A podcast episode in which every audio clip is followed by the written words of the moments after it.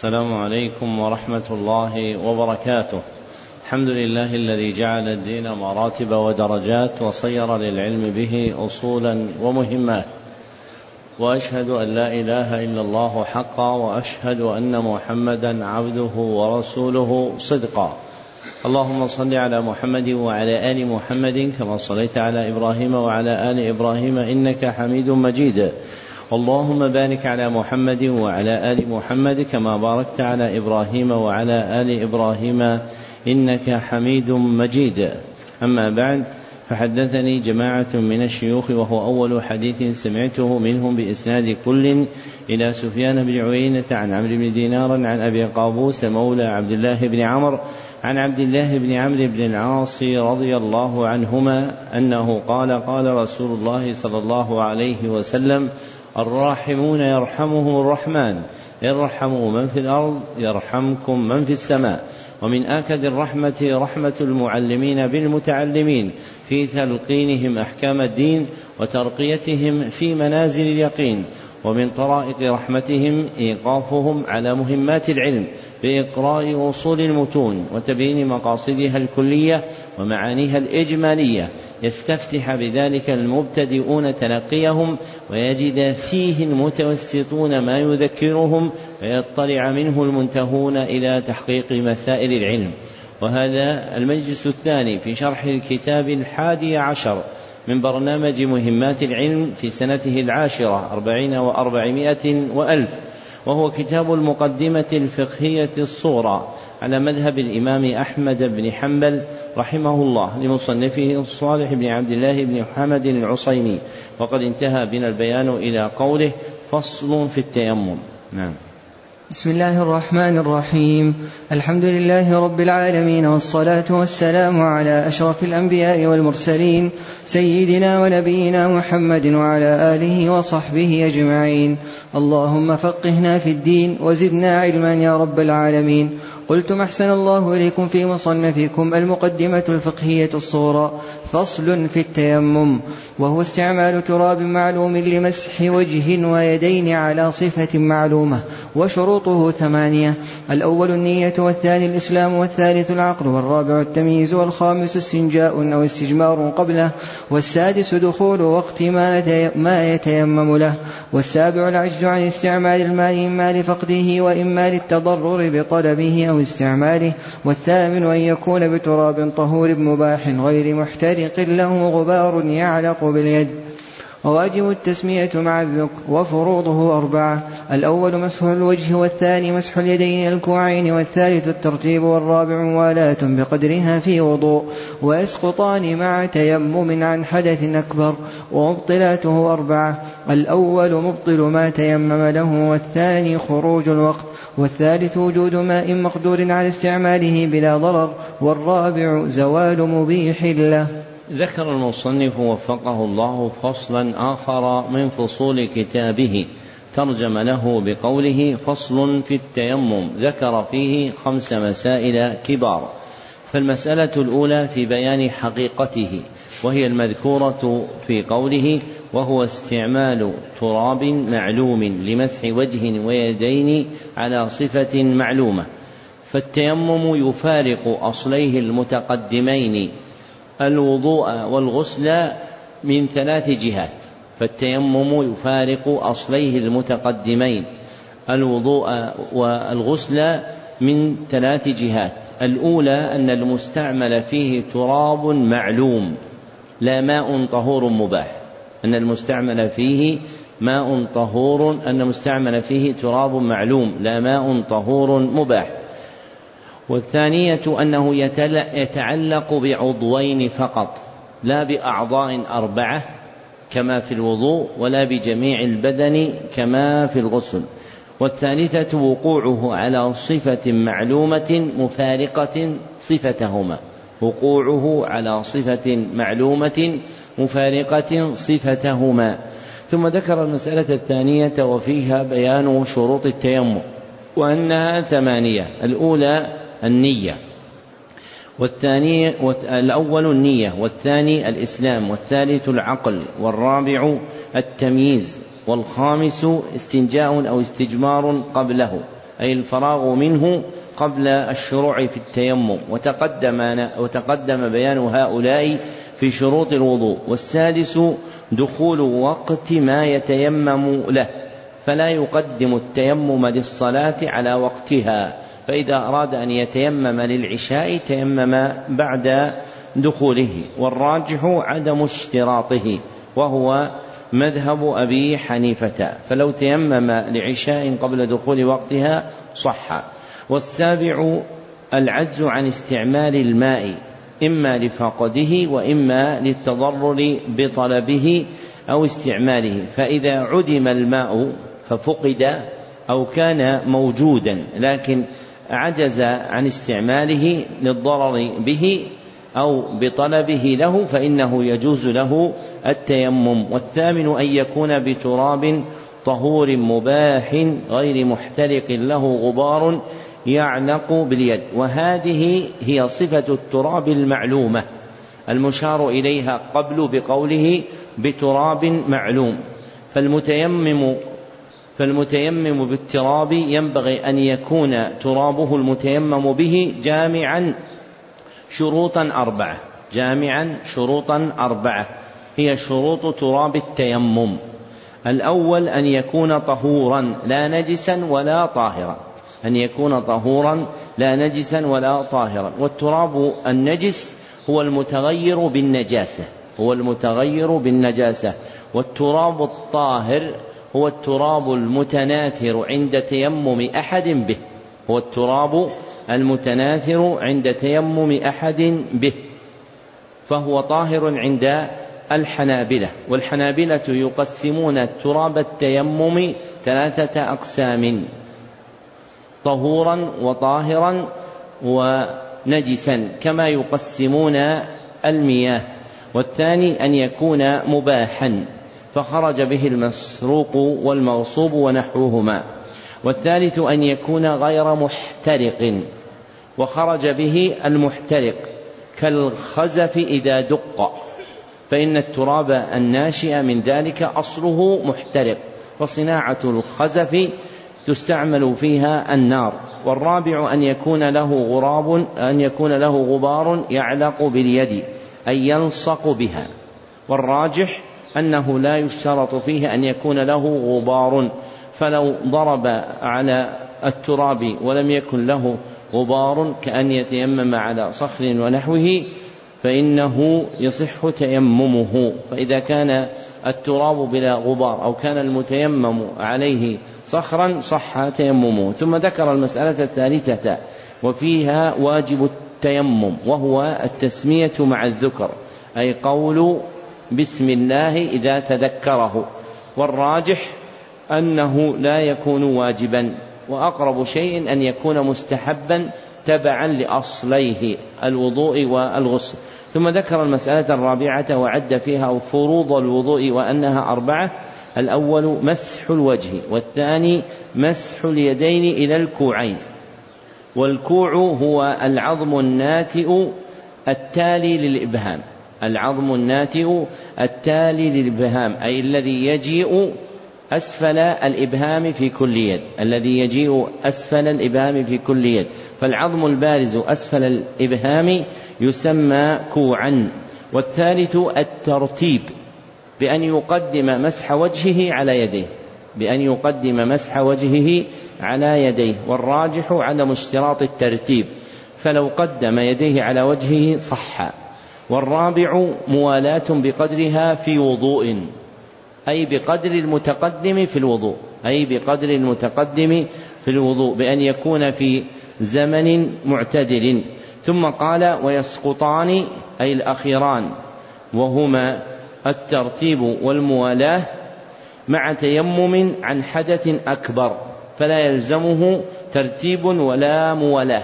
وأما إن كان تيممه عن حدث أصغر فإنه يكون من فروضه الترتيب والموالاة. ثم ذكر المسألة الخامسة وتتضمن بيان مبطلاته وأنها أربعة. الأول مبطل ما تيمم له. مبطل ما تيمم ما تيمم له. فإذا كان تيمم لوضوء صارت نواقضه مبطلات التيمم. وإن تيمم عن غسل صارت موجبات الغسل مبطلات التيمم. مبطلات التيمم. والثاني خروج الوقت أي خروج وقت الصلاة التي تيمم لها. خروج وقت الصلاة التي تيمم لها لأن من شرطه كما سبق دخول وقت دخول وقت لما دخول وقت ما يتيمم له. واستثنى الحنابلة من ذلك صورتين. الأولى إن تيمم لجمعة ففاتته. إن تيمم لجمعة ففاتته بأن يتيمم لصلاة الجمعة ثم يدخل فيها في آخر وقتها بأن يؤخر قوم صلاة الجمعة فيدخل فيها إلى آخر وقتها ثم يتمونها مع خروج وقتها فيصح له صلاة الجمعة بتيمم مع خروج الوقت. والثانية إن نوى الجمع في وقت الصلاة الثانية من يباح له الجمع. إن نوى الجمع في وقت الصلاة الثانية من يباح له الجمع. وقدم التيمم في وقت الأولى بأن يعمد مريد الجمع بين صلاتين كالظهر والعصر فيتيمم لأجل الصلاة الأولى. ثم يرى أن الأوفق أن يؤخر جمعه. فيصلي في وقت الثانية الظهر والعصر جمعا فيصح له أداؤهما بتيممه الأول.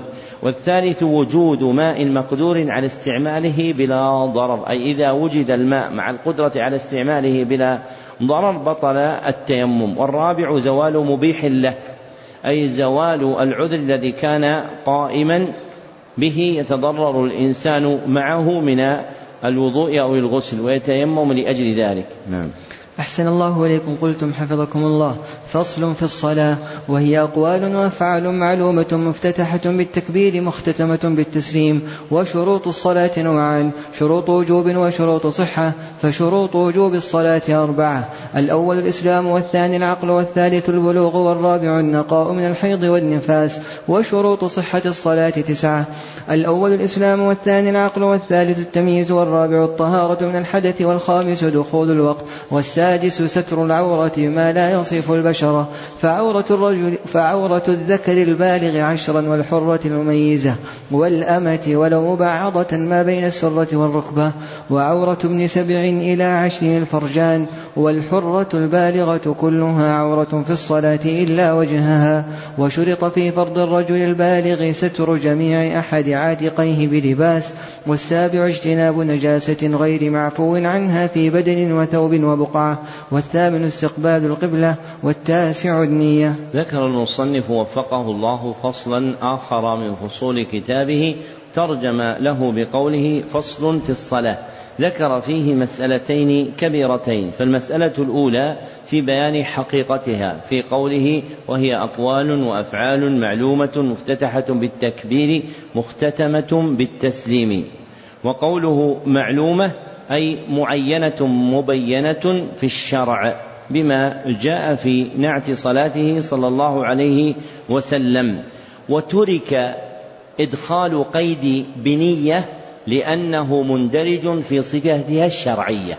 وترك إدخال قيد بنية لأنه مندرج في صفتها الشرعية. فتلك الأقوال والأفعال لا تكون صلاة إلا مع النية التي هي من جملة صفتها. أشار إلى هذا مرعي الكرماني في باب الوضوء من غاية المنتهى وتبعه الرحيباني بأنه لا يحتاج إلى ذكر النية مع اسم الوضوء لذكر صفته فكذلك لا يحتاج إلى قيد النية مع اسم الصلاة عند ذكر صفتها. والمسألة الثانية ذكر فيها شروط الصلاة معلما بأنها نوعان فالنوع الأول شروط وجوبها والثاني شروط صحتها.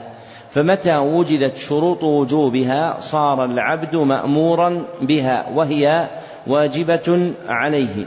ومتى أداها العبد جامعا شروط صحتها صارت الصلاة صحيحة وبرئت بها ذمته.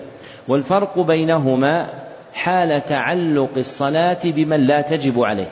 والفرق بينهما حال تعلق الصلاة بمن لا تجب عليه وتصح منه. كصبي مميز كصبي مميز. فإن الصبي المميز إذا صلى جامعا شروط صحة الصلاة صحت صلاته مع كونها غير واجبة عليه. وعد المصنف شروط وجوب الصلاة أربعة. الأول الإسلام والثاني العقل والثالث البلوغ والرابع النقاء من الحيض والنفاس. وهذا الشرط الرابع مختص مختص بالنساء. والشرطان الأولان والشرطان الأول والشرطان الثاني والثالث وهما العقل والبلوغ يشير إليهما جماعة من الفقهاء بقولهم التكليف لأن لأن المكلف عندهم هو العاقل البالغ لأن المكلف عندهم هو العاقل البالغ والبلوغ هو وصول العبد إلى حد المؤاخذة على سيئاته والبلوغ هو وصول العبد إلى حد المؤاخذة على سيئاته. فإن العبد تكتب له حسناته منذ ولادته. تكتب له حسناته منذ ولادته. أما السيئات فلا تكتب له فلا تكتب عليه إلا إذا بلغ. فإذا بلغ كتبت عليه الحسنات كتبت عليه الحسنات والسيئات. ثم ذكر شروط صحة الصلاة وأنها تسعة. الأول الإسلام والثاني العقل والثالث التمييز والرابع الطهارة من الحدث. بالوضوء والغسل أو بدلهما وهو التيمم. فالحدث هنا يشمل نوعين.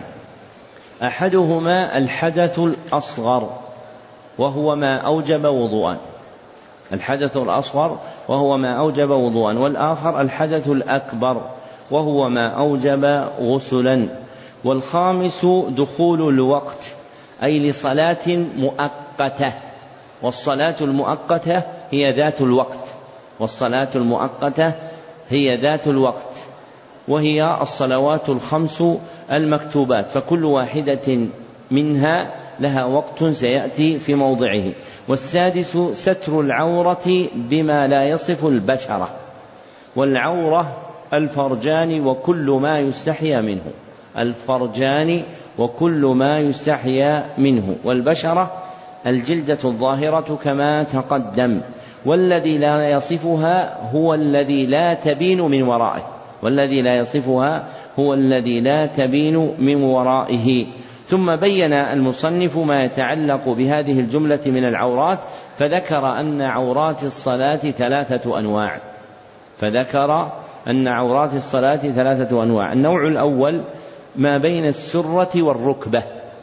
وهي عورة الذكر البالغ عشرا والحرة المميز والحرة المميزة والأمة والأمة المملوكة ولو مبعضة أي قد عتق بعضها وبقي بعضها قنا رقيقا أي قد عتق بعضها وبقي بعضها قنا رقيقا لم يعتق.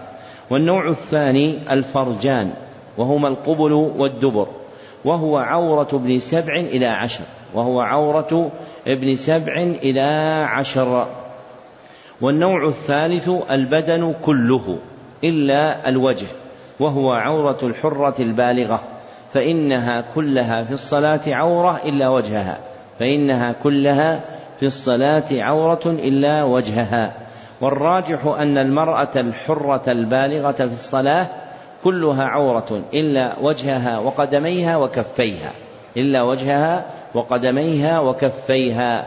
وهي رواية عن الإمام أحمد اختارها ابن تيمية الحفيد.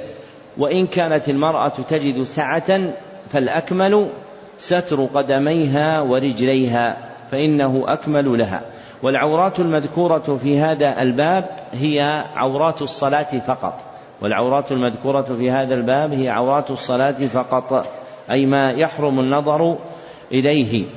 أما عورات التي يحرم النظر إليها فهذه يذكرها الفقهاء في كتاب النكاح فهذه يذكرها الفقهاء في كتاب النكاح.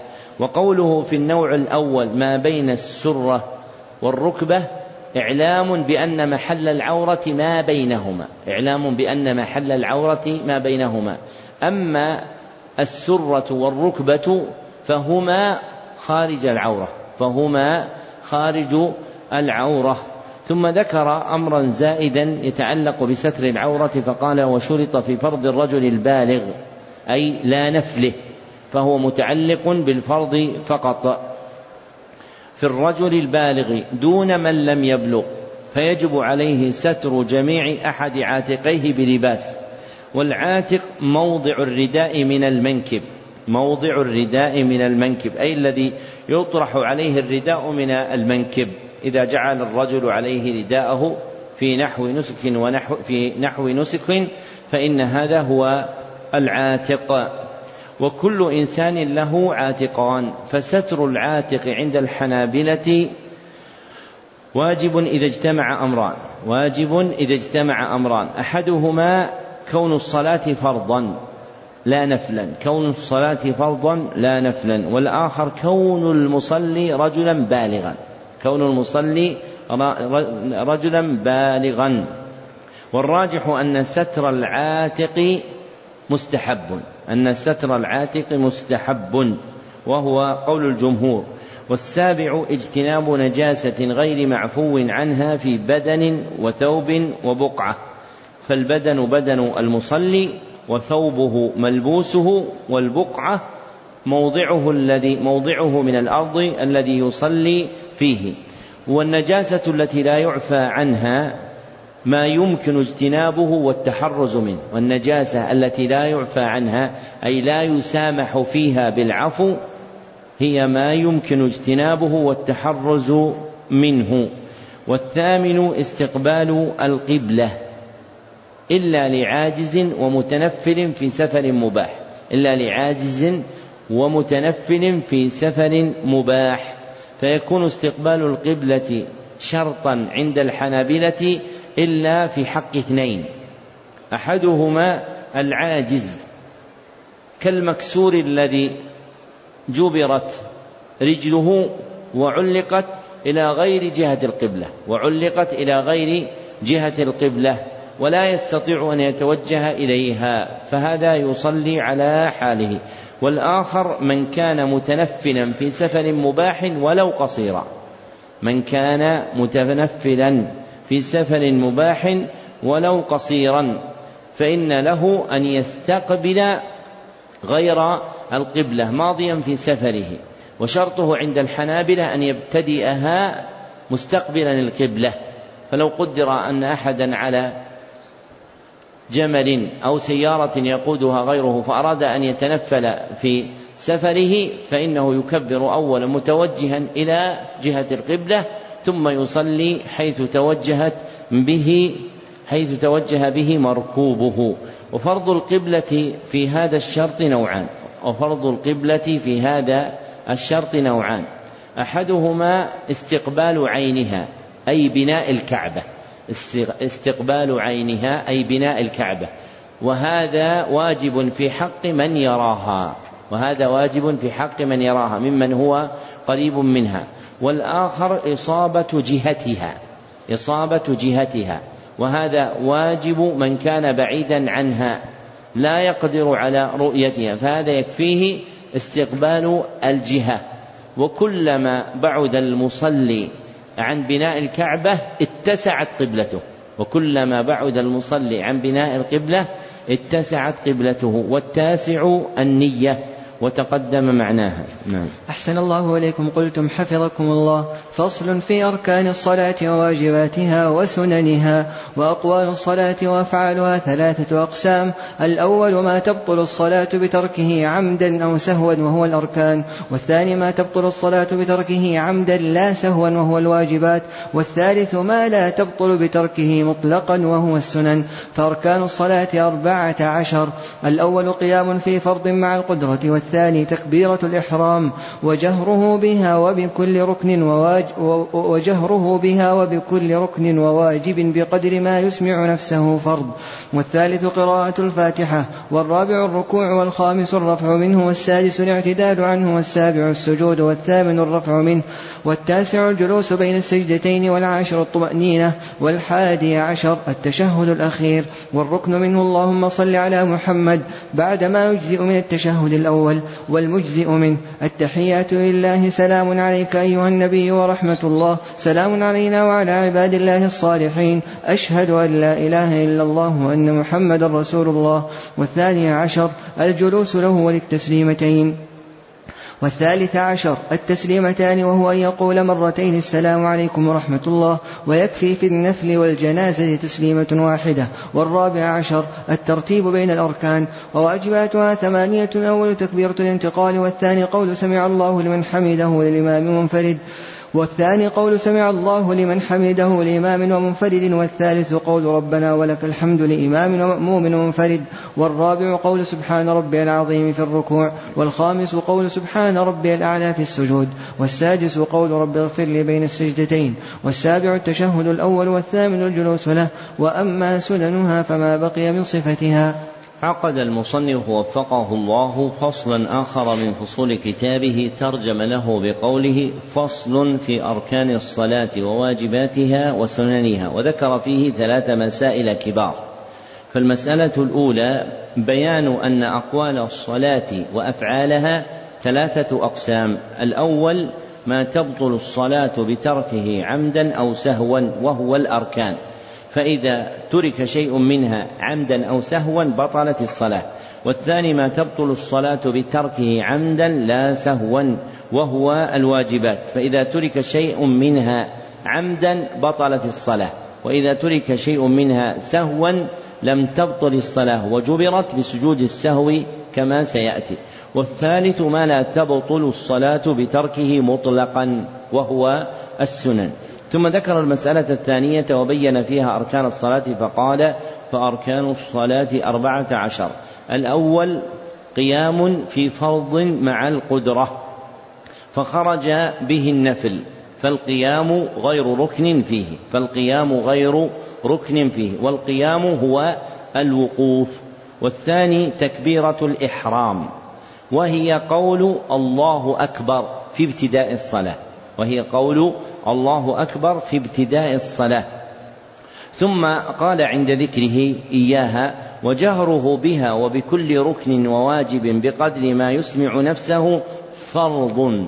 فيجب على الإنسان أن يجهر بتكبيرة الإحرام وبكل ركن وواجب بقدر ما يسمع نفسه أي ما يجد وقع صوته في أذنه ويميزه. والراجح أنه يكفيه تحريك لسانه وشفتيه أنه يكفيه تحريك لسانه وشفتيه والأكمل هو الجهر. فإن لم يحرك شفتيه فإن لم يحرك لسانه وشفتيه فإنه لم يأتي بما يجب عليه من ركن أو واجب. فلو قدر أن أحدا في صلاة سرية يصلي وحده فقرأ الفاتحة ولم يحرك شفة ولا لسانا فهذا لا يعد قد قرأها وإن زعم أنه قرأها ومثله كذلك في تشهد أول أو أخير وهذا كثير في الناس فأقل ما ينبغي أن يؤتى به وهو محل الاتفاق هو تحريك اللسان والشفتين ولو لم يسمع نفسه. والثالث قراءة الفاتحة مرتبة متوالية قراءة الفاتحة مرتبة متوالية والرابع الركوع. والخامس الرفع منه. واستثنى الحنابلة ركوعا ورفعا منه بعد ركوع أول في صلاة كسوف وخسوف. واستثنى الحنابلة ركوعا ورفعا منه بعد ركوع أول في صلاة كسوف وخسوف. إذ في كل ركعة منها ركوعان. فالركوع الذي يكون ركنا ورفعه يكون رفعه منه ركنا هو الأول هو الأول. والسادس الاعتدال عنه والسابع السجود والثامن الرفع منه والتاسع الجلوس بين السجدتين والعاشر الطمأنينة والحادي عشر التشهد الأخير والركن منه عند الحنابلة اللهم صل على محمد فقط. دون بقية الصلاة الإبراهيمية ولو على آله صلى الله عليه وسلم ولو الصلاة على آله صلى الله عليه وعليهم وسلم تسليما كثيرا. بعدما يجزئ من التشهد الأول بأن يأتي بالمجزئ من التشهد الأول ثم يصلي على النبي صلى الله عليه وسلم. والمجزئ من التشهد الأول هو قول التحيات لله سلام عليك أيها النبي ورحمة الله سلام علينا وعلى عباد الله الصالحين. أشهد أن لا إله إلا الله وأن محمدا رسول الله. والراجح أن المجزئ منه هو عين اللفظ الوارد عن النبي صلى الله عليه وسلم فيأتي به بلفظه ثم يصلي عن النبي صلى الله عليه وسلم. والثاني عشر الجلوس له. أي للتشهد الأخير وللتسليمتين. والثالث عشر التسليمتان. فكل تسليمة هي عند الحنابلة داخلة في حقيقة الركن. والتسليمة هي قول السلام عليكم ورحمة الله. ولو لم يحرك رأسه وعنقه. والراجح أن الركن منهما هو الأول فقط. أن الراجح والراجح أن الركن منهما هو الأول فقط والثانية سنة. ثم بين حقيقة التسليمتين فقال وهو أن يقول مرتين السلام عليكم ورحمة الله ويكفي في النفل والجنازة تسليمة واحدة. والرابع عشر الترتيب بين الأركان كما ذكر. ثم ذكر المسألة الثالثة وتتضمن واجبات الصلاة فذكر أنها ثمانية الأول تكبير الانتقال. أي بين الأركان وهو كل تكبير عدا تكبيرة الإحرام وهو كل تكبير عدا تكبيرة الإحرام. والثاني قول سمع الله لمن حمده لإمام ومنفرد عند الرفع من الركوع. والثالث قول ربنا ولك الحمد لإمام ومأموم ومنفرد. يقولها الإمام والمنفرد حال اعتدالهما؟ يقولها الإمام والمنفرد حال اعتدالهما لأنهما يقولان عند الانتقال إيش؟ سمع الله لمن حمده ويقولها المأموم حال ارتفاعه ويقولها المأموم حال ارتفاعه والراجح أن المأموم يقولها حال اعتداله أيضا كالإمام والمنفرد والرابع قول سبحان ربي العظيم في الركوع والخامس قول سبحان ربي الأعلى في السجود والسادس قول رب اغفر لي في السجدتين والسابع التشهد الأول والثامن الجلوس له أي للتشهد الأول. وما بقي سوى الأركان والواجبات مما نقل في صفة الصلاة الشرعية عن النبي صلى الله عليه وسلم فهو سنة. وهذا معنى قولها وأما سننها فما بقي من صفتها أي سوى الأركان والواجبات. نعم. أحسن الله إليكم. قلتم حفظكم الله. فصل في مواقيت الصلاة. ووقت صلاة الظهر من زوال الشمس وهو ميلها عن وسط السماء إلى أن يصير ظل الشيء مثله بعد ظل الزوال. ثم يليه وقت صلاة العصر من خروج وقت صلاة الظهر إلى أن يصير ظل الشيء مثليه بعد ظل الزوال وهو آخر وقتها المختار. وما بعد ذلك وقت ضرورة إلى غروب الشمس. ثم يليه وقت المغرب من غروب الشمس إلى مغيب الشفق الأحمر. ثم يليه الوقت المختار العشاء إلى ثلث الليل الأول ثم هو وقت ضرورة إلى طلوع الفجر الثاني وهو البياض المعترض بالمشرق ولا ظلمة بعده ثم يليه وقت الفجر من طلوع الفجر الثاني إلى شروق الشمس. عقد المصنف وفقه الله فصلا آخر من فصول كتابه ترجم له بقوله فصل في مواقيت الصلاة والمراد بها المواقيت الزمانية لا المكانية فمواقيت الصلاة المكانية هي كل الأرض مما كان طهورا كل الأرض مما كان طهورا.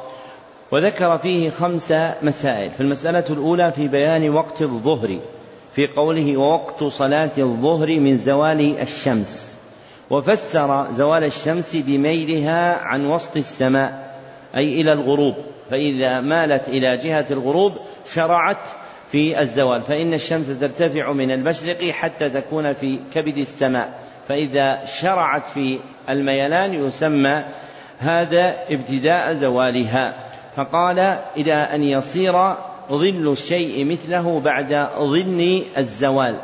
فوقت صلاة الظهر مبدأه من وجود زوال الشمس. ومنتهاه وهو كما تقدم ابتداء ميلها نحو الغروب. ولا يزال هذا وقتا حتى يكون منتهاه بأن يصير ظل الشيء مثله بعد ظل الزوال. وتفسير هذه الجملة أن الأشياء إذا صارت السماء الشمس في كبد السماء يكون لكل شيء ظلا يسمى ظل الزوال. فيحسب هذا الظل ثم يزاد عليه ظل الشيء مثل طوله فيكون هذا منتهى وقت صلاة الظهر. فالأظلة المحسوبة هنا نوعان فالأظلة المحسوبة هنا نوعان. أحدهما ظل الشيء ظل الشيء والآخر ظل الزوال والمراد به الظل الذي تتناهى إليه الأشياء عند زوال الشمس. الظل الذي تتناهى إليه الأشياء عند ظل الشمس. فلو قدر أن جدارا طوله متر واحد وانتهى ظله عند الزوال إلى عشر سنتيمترات. فلما صارت الشمس في كبد السماء كان طول ظله عشر سنتيمترات. ثم ابتدأت الشمس بالميلان إلى الغروب. فإن نهاية وقت صلاة الظهر يكون بإضافة العشر سنتيمترات إلى المتر. فيكون مئة وعشر سنتيمترات. فهذا هو نهاية, صلاة نهاية وقت صلاة الظهر بمصير ظل الشيء مثله بعد ظل الزوال. ثم ذكر المسألة الثانية وبين فيها وقت صلاة العصر بقوله ثم يليه وقت صلاة العصر من خروج وقت الظهر. فهي متصلة بالظهر وابتداؤها من نهاية وقته ونهاية وقته صيرورة ظل الشيء مثله بعد ظل الزوال. ومنتهى وقت صلاة العصر هو أن يصير ظل الشيء مثليه بعد ظل الزوال. فذلك الظل الذي كان منتهى صلاة الظهر وهو عشر سنتيمترات ومئة يكون منتهاه في صلاة العصر كم؟ عشر سنتيمترات ومترين. عشر سنتيمترات ومترين فيكون ظل الشيء مثليه بعد إضافة ظل الزوال. ثم قال وهو آخر وقتها المختار. وما بعده وما بعد ذلك وقت ضرورة إلى غروب الشمس. والمراد بوقت الضرورة الوقت الذي لا يصلح أداؤها فيه إلا لمن له عذر. الوقت الذي لا يصلح أداؤها فيه إلا لمن له عذر. كمن لم يجد ماء حتى انتهى ذلك الوقت ولم تغرب الشمس بعد. فهذا وقت ضرورة له أن يوخره حتى يجد الماء. ثم ذكر المسألة الثالثة مبينا وقت المغرب فقال ثم يليه وقت المغرب من غروب الشمس إلى مغيب الشفق الأحمر. فوقت صلاة المغرب يبتدئ, يبتدئ من غروب الشمس أي بأن يغيب قرص الشمس أي بأن يغيب قرص الشمس. إلى مغيب الشفق الأحمر. والشفق الأحمر هو الحمرة التي تكون في الأفق بعد غروب الشمس. الحمرة التي تكون في الأفق بعد غروب الشمس. فما بقيت الحمرة فالوقت باق. فإن ذهبت الحمرة فقد انتهى وقت المغرب. ثم ذكر المسألة الرابعة وفيها بيان وقت العشاء فقال ثم يليه الوقت المختار للعشاء إلى ثلث الليل. فمبتدأ وقت العشاء نهاية وقت المغرب وهو مغيب الشفق الأحمر ومنتهاه إلى ثلث الليل. والراجح أن منتهاه هو نصف الليل وهو الرواية الأخرى عن الإمام أحمد. ثم قال ثم هو وقت ضرورة إلى طلوع الفجر الثاني أي أن ما بعد ثلث الليل على المذهب أو إلى نصف الليل على الرواية الثانية يكون وقت يكون وقت ضرورة إلى الفجر بأن لا يصلح هذا الوقت بتأخير الصلاة فيه إلا لمن كان له عذر. وأما غيره فيقدمها على المذهب إلى ثلث الليل أو على الرواية الثانية فيه إلى نصف الليل. ثم ذكر وقت صلاة الفجر ثم ذكر وقت صلاة ثم ذكر حقيقة الفجر الثاني فقال وهو البياض المعترض بالمشرق ولا ظلمة بعده. فالفجر الثاني يوصف بوصفين يوصف بوصفين. أحدهما أنه بياض معترض أي ينتشر في الأفق عرضا أي ينتشر في الأفق عرضا. والآخر أنه لا تعقبه ظلمة أنه لا تعقبه ظلمة. بل إذا خرج النور تزايد وانفسح حتى يبين النهار. ثم ذكر المسألة الخامسة وفيها بيان وقت الفجر فقال ثم يليه وقت الفجر من طلوع الفجر الثاني المتقدم وصفه إلى شروق الشمس أي حتى تطلع الشمس. فإذا دخل الفجر الثاني دخل وقت صلاة الفجر ولا يزال هذا وقتها حتى تشرق الشمس. وهذه العلامات المعروفة المقدرة شرعا عدلت في الأزمنة الحديثة بالأوقات المؤقتة بالساعات ففي كل بلد إسلامي تقويم هو معدول بتلك العلامات وهذا التعديل على وجه التقريب فمن المحقق أن أوقات الصلاة هي تقريبية لا تحديدية. هي تقريبية لا تحديدية فلا يضر يسير تقديم أو تأخير عن تلك المواقيت. فمثلا إذا قيل إن الفجر يبين بطلوع الفجر الثاني بعلامته المتقدمة أن الفجر يبين بطلوع الفجر الثاني بعلامته المتقدمة وهي إيش؟ البياض المعترض في, في الأفق. فهل الناس في إدراك هذا البياض يتساوون أم يختلفون؟ يختلفون لاختلاف قوة أبصارهم فحينئذ لا يضر تقديم يسير أو تأخير يسير. نعم. أحسن الله إليكم قلتم حفظكم الله. فصل في مبطلات الصلاة ومبطلات الصلاة تسعة ومبطلات الصلاة ستة أنواع. الأول ما أخل بشرطها كمبطل طهارة واتصال نجاسة به إن لم يزلها حالا وعدم استقبال القبلة حيث شرط استقبالها وبكشف كثير من عورة إن لم يستره في الحال وبفسخ نية وتردد فيه وبشكه. والثاني ما أخل بركنها كترك ركن مطلقا إلا قياما في نفل وزيادة ركن فعلي وإحالة معنى قراءة في الفاتحة عمدا. وعمل متوال مستكثر عادة من غير جنسها إن لم تكن ضرورة كخوف وهرب من عدو ونحوه. والثالث ما أخل بواجبها كترك واجب عمدا وتسبيح ركوع وسجود بعد اعتذار وجلوس ولسؤال مغفرة بعد سجود. والرابع ما أخل بهيئتها كرجوعه عالما ذاكرا لتشهد أول بعد شروع في قراءة. وسلام مأموم عمدا قبل إمامه أو سهوا ولم يعده بعده. وتقدم مأموم على إمامه وبطلان صلاة إمامه لا مطلقا. والخامس ما, ما أخل بما يجب فيها كقهقهة وكلام ولو قل أو سهوا أو مكرها أو لتحذير من مهلكة ومنه سلام قبل إتمامها وأكل وشرب في فرض عمدا والسادس ما أخل بما يجب لها كمرور كلب أسود بهيم بين يديه في ثلاثة أذرع فما دونها. عقد المصنف وفقه الله فصلا آخر من فصول كتابه ترجم له بقوله فصل في مبطلات الصلاة. ومبطلات الصلاة اصطلاحا ما يطرأ على الصلاة فتتخلف معه الآثار المقصودة منها. ما يطرأ على الصلاة فتتخلف معه الآثار المقصودة منها. ولم يعتني الحنابلة بجمع أصول مسائل المبطلات واكتفوا بعدها فذكروا أفرادا متنوعة كثيرة.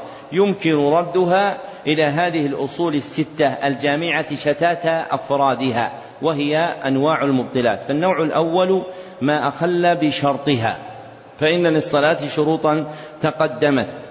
فإذا أخل بشرطها فقد بطلت كمبطل طهارة. فإذا بطلت الطهارة بحدث ونحوه فقد بطلت الصلاة أو اتصال نجاسة به أي بالمصلي.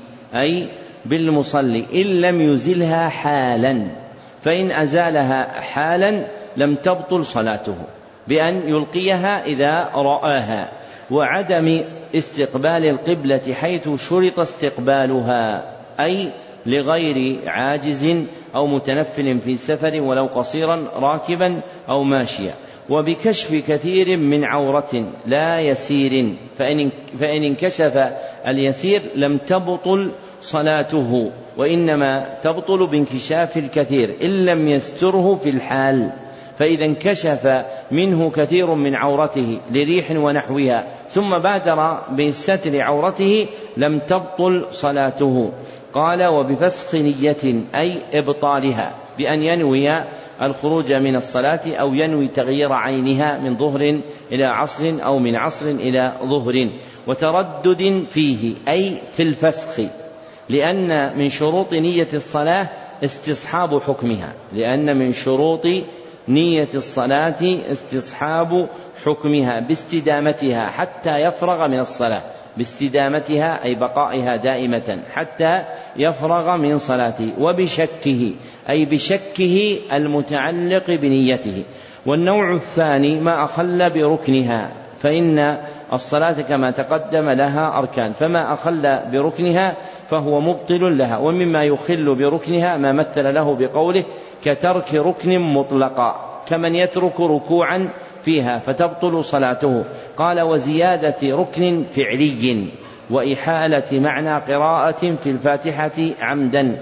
كضم تاء أنعمت بأن يقرأها أنعمت وكسرها وعمل متوال أي متتابع مستكثر عادة أي محكوم بكثرته في العرف من غير جنسها أي خارج عن جنس الصلاة فالعمل المبطل للصلاة له عند الحنابلة ثلاثة أوصاف فالعمل المبطل للصلاة عند الحنابلة له ثلاثة أوصاف. أولها تواليه متتابعا بأن يكون بعضه بعد بعض. وثانيها كثرته عادة. وثالثها كونه من غير جنس أفعالها. كونه من غير جنس أفعالها. ويستثنى من ذلك ما ذكره بقوله إن لم تكن ضرورة كخوف وهرب من عدو ونحوه فمع الضرورة لا تبطل الصلاة بمثله. والنوع الثالث ما أقل بواجبها فإن للصلاة واجبات كما تقدم. ومما يخل بواجبها ما مثل له بقوله كترك واجب عمدا كمن ترك التشهد الأول متعمدا فتبطل صلاته.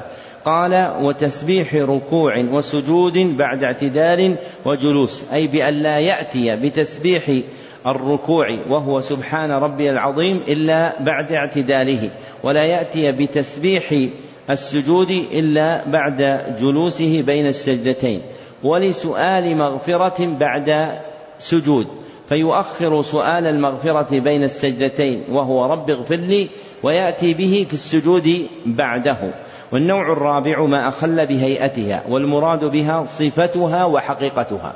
والمراد بها صفتها وحقيقتها ويسميه الحنابلة نظم الصلاة نظم الصلاة. والمراد بنظم الصلاة عندهم صورتها ونسقها صورتها ونسقها. كرجوعه عالما ذاكرا لتشهد أول بعد شروع في قراءة. فإذا قام عن التشهد الأول ثم شرع في قراءة الفاتحة تاركا التشهد الأول ثم رجع إليه عالما ذاكرا فإنه تبطل صلاته عند الحنابلة ويحرم عليه الرجوع حينئذ. فالرجوع إلى التشهد مبطل عند الحنابلة بشرطين. فالرجوع إلى التشهد الأول مبطل عند الحنابلة بشرطين. أحدهما أن يكون رجوعا إليه بعد شروع في القراءة في الركعة الثالثة. أن يكون رجوعا إليه بعد شروع في قراءة الركعة الثالثة. والآخر أن يكون الراجع إليه عالما ذاكرا أن يكون الراجع إليه عالما ذاكرا فإن كان جاهلا أو ناسيا لم تبطل صلاته. قال وسلام مأموم عمدا قبل إمامه أي بأن يتعمد التسليم قبل إمامه. أو سهوا ولم يعده بعده بعده. بأن يسهو المأموم حال جلوسه في التشهد ثم يسلم دون أن يشعر في الصلاة. ثم لا يرجع إلى التشهد ويسلم بعد إمامه بل يكتفي بذلك فتبطل صلاته. قال وبطلان صلاة إمامه لا مطلقا. أي إذا بطلت صلاة الإمام بطلت صلاة المأموم. إذا بطلت صلاة الإمام بطلت صلاة المأمون لكن هذا ليس على وجه الإطلاق. ولهذا زاد أحد محقق الحنابلة وهو مرعي الكرم في غاية المنتهى هذا القيد فقال وبطلان صلاة إمامه لا مطلقا. فإنه تكون أحوال مقيدة عندهم تبطل فيها صلاة الإمام ولا تبطل فيها صلاة المأموم. ثم ذكر المبطل الخامس بقوله ما أخل بما يجب فيها أي مما يرجع إلى صفتها أي مما يرجع إلى صفتها والمقصود برجوعه إلى صفتها وجود أصله فيها وجود أصله فيها. قال كقهقهة وهي الضحك المصحوب بصوت وكلام فيها أي في الصلاة. ومن هذا الكلام سلام قبل إتمامها لأنه كلام في أثنائها فالسلام يكون في آخر الصلاة. ثم قال ولو قل أي الكلام ولو كان سهوا أو مكرها أو لتحذير من مهلكة فالكلام كله مبطل عند الحنابلة. والراجح أنه إن تكلم سهوا أو مكرها فإن صلاته صحيحة. أنه إن تكلم سهوا أو مكرها فإن صلاته صحيحة. قال وأكل وشرب في فرض عمدا. قل أو كثر. فالأكل والشرب في الفرض عمدا على أي حال تبطل. أما في النفل فيعفى عندهم عن شرب يسير في صلاة طويلة. فيعفى عندهم عن شرب يسير في صلاة طويلة. فذلك مقيد عندهم بأمرين. أحدهما أن يكون شربا يسيرا فلا يكون أكلا ولا يكون شربا كثيرا. والآخر أن يكون في صلاة طويلة وهي صلاة النفل وهي صلاة النفل لأن الفرائض لا تطول وإنما صلاة النفل من الليل إذا أطالها العبد وهذا شيء يكاد يكون منسوخا. فالناس أكثرهم صلاته قصيرة وقد حبوا بما حبوا به من هذه المرطبات التي تسمى بالمكيفات فتذهب جفاف الجو ولا يجد الإنسان العطش. والمبطل السادس ما أخل بما يجب لها مما لا تعلق له بصفتها. فهو خارج عنها وبه يحصل التفريق بين الخامس والسادس فإن الخامس عائد إلى ما يتعلق بصفتها والسادس عائد إلى ما لا يتعلق بصفتها. وتقدم أن معنى عوده إلى صفتها أن يوجد أصله فيها. فمثلا القهقه أصلها في الصلاة إيش؟ الكلام أصله في الصلاة الكلام لأنك تقرأ الفاتحة بكلام لأن القهقه عندهم يقولون هي غير صوت مصحوب بضحك. يقولون هو هي قول قه قه وقه كلمة من حرفين. قال كمرور كلب أسود بهيم أي خالص السواد لا يخالطه لون آخر. بين يديه في ثلاثة أذرع فما دونها إن لم تكن سترة لأن هذه المسافة وهي ثلاثة أذرع منتهى السجود وابتداء حسابها يكون من قدميه. وابتداء حسابها يكون من قدميه. فإذا مر كلب أسود بهيم بين يديه في ثلاثة أذرع فما دونها. في ثلاثة أذرع فما دونها. فإن صلاته تبطل. نعم. أحسن الله إليكم. قلتم حفظكم الله. فصل في سجود السهو وهو سجدتان لذهول في صلاة عن سبب معلوم ويشرع لثلاثة أسباب زيادة ونقص وشك وتجري عليه ثلاثة أحكام الوجوب والسنية والإباحة فيجب إذا زاد فعلا من جنس الصلاة كركوع وسجود أو سلم قبل إتمامها أو ترك واجبا ويسن إذا أتى بقول مشروع في غير محله سهوا ويباح إذا ترك مسنونا ومحله قبل السلام ندبا إلا إذا سلم عن نقص ركعة فأكثر فبعده ندبا. لكن إن سجده ما بعده تشهد وجوبا التشهد الأخير ثم سلم. ويسقط في ثلاثة مواضع. الأول إن نسي السجود حتى طال الفصل عرفا. والثاني إن أحدث. والثالث إن خرج من المسجد. ومن قام لركعة زائدة جلس متى ذكر ومن ترك واجبا وذكره قبل وصوله إلى الركن الذي يليه وجب عليه الرجوع وإلا حرم. إلا إن ترك التشهد الأول فاستتم قائما ولم يشرع في القراءة فيكره. ومن شك في ركن أو عدد ركعات وهو في الصلاة بنى على اليقين وهو الأقل وسجد للسهو. وبعد فراغه منها فلا أثر للشك. تم بحمد الله ليلة الأحد. الحادي عشر من جماد الثانية سنة إحدى وثلاثين بعد الأربعمائة والألف بمدينة الرياض حفظها الله دارا للإسلام والسنة. آمين. ختم المصنف وفقه الله كتابه بفصل ترجم له بقوله فصل في سجود السهو وذكر فيه ثمان مسائل ذكر فيها ثمان مسائل من مسائله العظام. فالمسألة الأولى في بيان حقيقته. وهي المذكورة في قوله وهو سجدتان لذهول في صلاة عن سبب معلوم. فسجود السهو مركب من سجدتين لا سجدة واحدة كسجدة شكر أو تلاوة لذهول في صلاة. والمراد بالذهول طروء أمر على ذهن المصلي.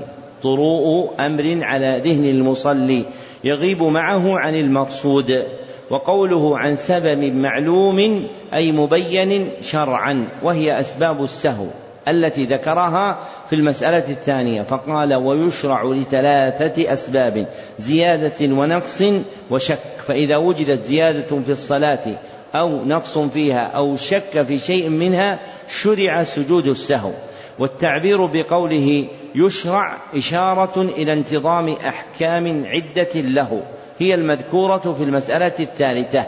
فهذه الأحكام يجمعها قوله يشرع. إذ قال وتجري عليه ثلاثة أحكام الوجوب والسنية والإباحة. ثم ذكر ما يمثل, يمثل به لكل حكم من هذه الأحكام فقال فيجب إذا زاد فعلا من جنس الصلاة كركوع أو سجود أو سلم قبل إتمامها أو ترك واجبا فإذا زاد الإنسان ركوعا في صلاته أو سلم قبل تمامها أو ترك واجبا ساهيا فإنه يجب عليه سجود السهو. وهذه الأفراد يجمعها قول بعض الحنابلة يجب سجود السهو لما تبطل الصلاة بتعمده. يجب سجود السهو لما تبطل الصلاة بتعمده. ثم ذكر متى يسن فقال ويسن إذا أتى بقول مشروع في غير محله سهوا كأن يقول سبحان ربي العظيم في السجود. واستثنوا من ذلك فقالوا غير سلام فيجب عليه أن يسجد للسهو. فإذا جاء بالسلام في غير محله يكون قد سلم من الصلاة قبل إتمامها فيجب عليه أن يسجد للسهو. ثم ذكر متى يباح فقال ويباح إذا ترك مسنونا يعني إذا ترك سنة من سنن الصلاة أبيح له أن يسجد للسهو.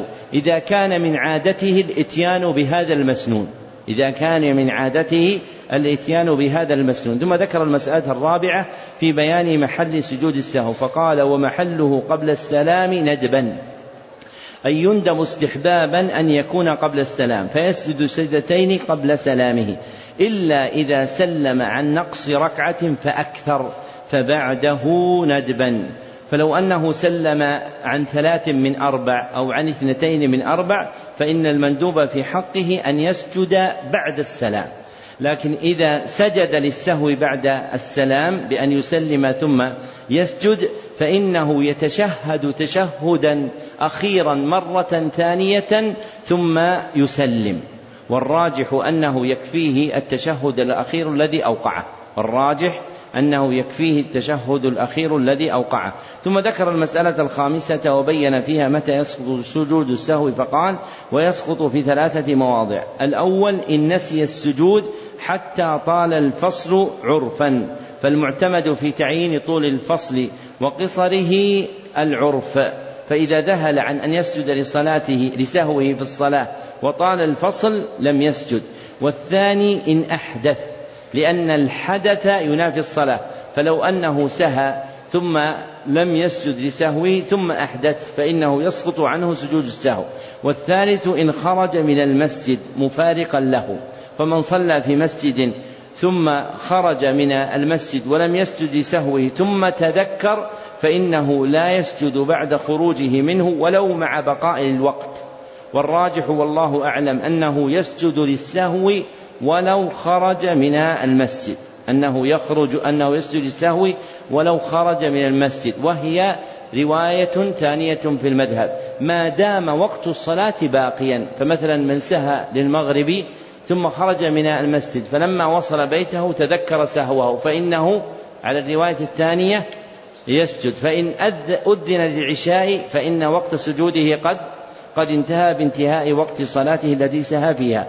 ثم ذكر المسألة السادسة فقال ومن قام لركعة زائدة جلس متى ذكر لأنه يحرم عليه أن يزيد في الصلاة ما ليس منها.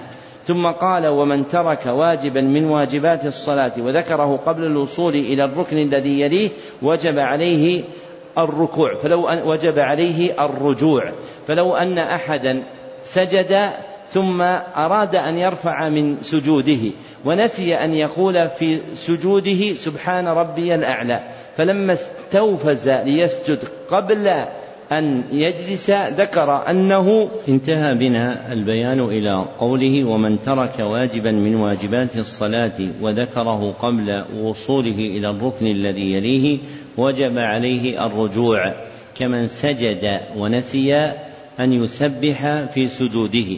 فلما أراد أن يرفع منه ورفع جسده ولم يبلغ الركن الذي يلي السجود وهو الجلوس بين السجدتين تذكر أنه لم يسبح في سجوده فإنه يجب عليه أن يرجع إلى السجود فيقول سبحان ربي الأعلى. قال وإلا حرم أي إذا وصل إلى الركن الذي يليه وهو هنا الجلوس بين السجدتين فإنه يحرم عليه الرجوع. قال إلا إن ترك التشهد الأول فاستتم قائما ولم يشرع في القراءة فيكره أي يكره له أن يرجع في هذه الحال. ومن قام في التشهد الأول ناسيا فله عند الحنابلة ثلاث أحوال. ومن قام عن التشهد الأول ناسيا فله عند الحنابلة ثلاث أحوال. الأولى أن ينهض ولا يستتم قائما أن ينهض ولا يستتم قائما فيجوز له الرجوع. والثانية أن ينهض ويستتم قائما ولا يشرع في القراءة أن ينهض ويستتم قائما ولا يشرع في القراءة فيكون قد انتصب قائما فيكره له الرجوع. والثالثة أن ينهض ويستتم قائما ويشرع في القراءة. فيحرم عليه الرجوع. ثم ذكر المسألة السابعة فقال ومن شك في ركن أو عدد ركعات وهو في الصلاة بنى على اليقين وهو الأقل وسجد للسهو. فإذا شك الإنسان في شيء من أركان صلاته أو عدد ركعاتها بنى على اليقين وهو العدد الأقل. فإذا شك هل صلى ركعتين أو ثلاثا فإنه يجعلها ركعتين ويسجد للسهو. والراجح أنه إن أمكنه الترجيح رجح وسجد للسهو فإذا شك هل صلى ركعتين أو ثلاثا وترجح عنده أنه صلى ثلاثا فإنه يجعلها ثلاثا ثم يسجد للسهو ثم ختم بالمسألة الثامنة فقال وبعد فراغه منها فلا أثر للشك. أي إذا فرغ من صلاته فطرأ عليه شك بعد صلاته فإن الشك لا يؤثر. وقاعدة المذهب أن الشك غير مؤثر في حالين. وقاعدة المذهب أن الشك غير مؤثر في حالين. الأولى بعد الفراغ من العبادة. فإذا فرغ من العبادة وانتهى منها لم يؤثر شكه بعدها. لم يؤثر شكه بعدها. يعني لو جاءك واحد الآن هذا يقع في الاستفتاءات يأتيك واحد يقول أنا حجيت قبل سبع سنوات. والآن شاك هل طفت طواف الوداع أم ما طفت طواف الوداع؟ هذا مؤثر في العبادة أم غير مؤثر؟ غير مؤثر في العبادة. والثانية والأخرى إذا كان من موسوس. إذا كان من موسوس فإن الموسوس يزجر عن شكه فلا يعتد بشكه لأنه إذا أقر على شكه تسلسل به الوسواس فأضر به. فيلغى شكه ويصحح عمله. وهذا آخر البيان على الكتاب بما يناسب المقام. اكتبوا طبقة السماع. سمع علي جميع المقدمة الفقهية بقراءة غيره بقراءة غيره. صاحبنا يكتب اسمه تاما فتم له ذلك في مجلسين بالميعاد المثبت في محله من نسخته وأجزت له روايته عني. إجازة خاصة من معين لمعين في معين. صحيح ذلك وكتبه والحمد لله رب العالمين. صحيح ذلك كتبه صالح بن عبد الله بن حمد العصيمي ليلة الخميس السابع والعشرين من شهر ربيع الآخر سنة أربعين وأربعمائة وألف في المسجد النبوي بمدينة الرسول صلى الله عليه وسلم. لقاؤنا بعد الصلاة في الكتاب الذي يليه والحمد لله أولا وآخرا.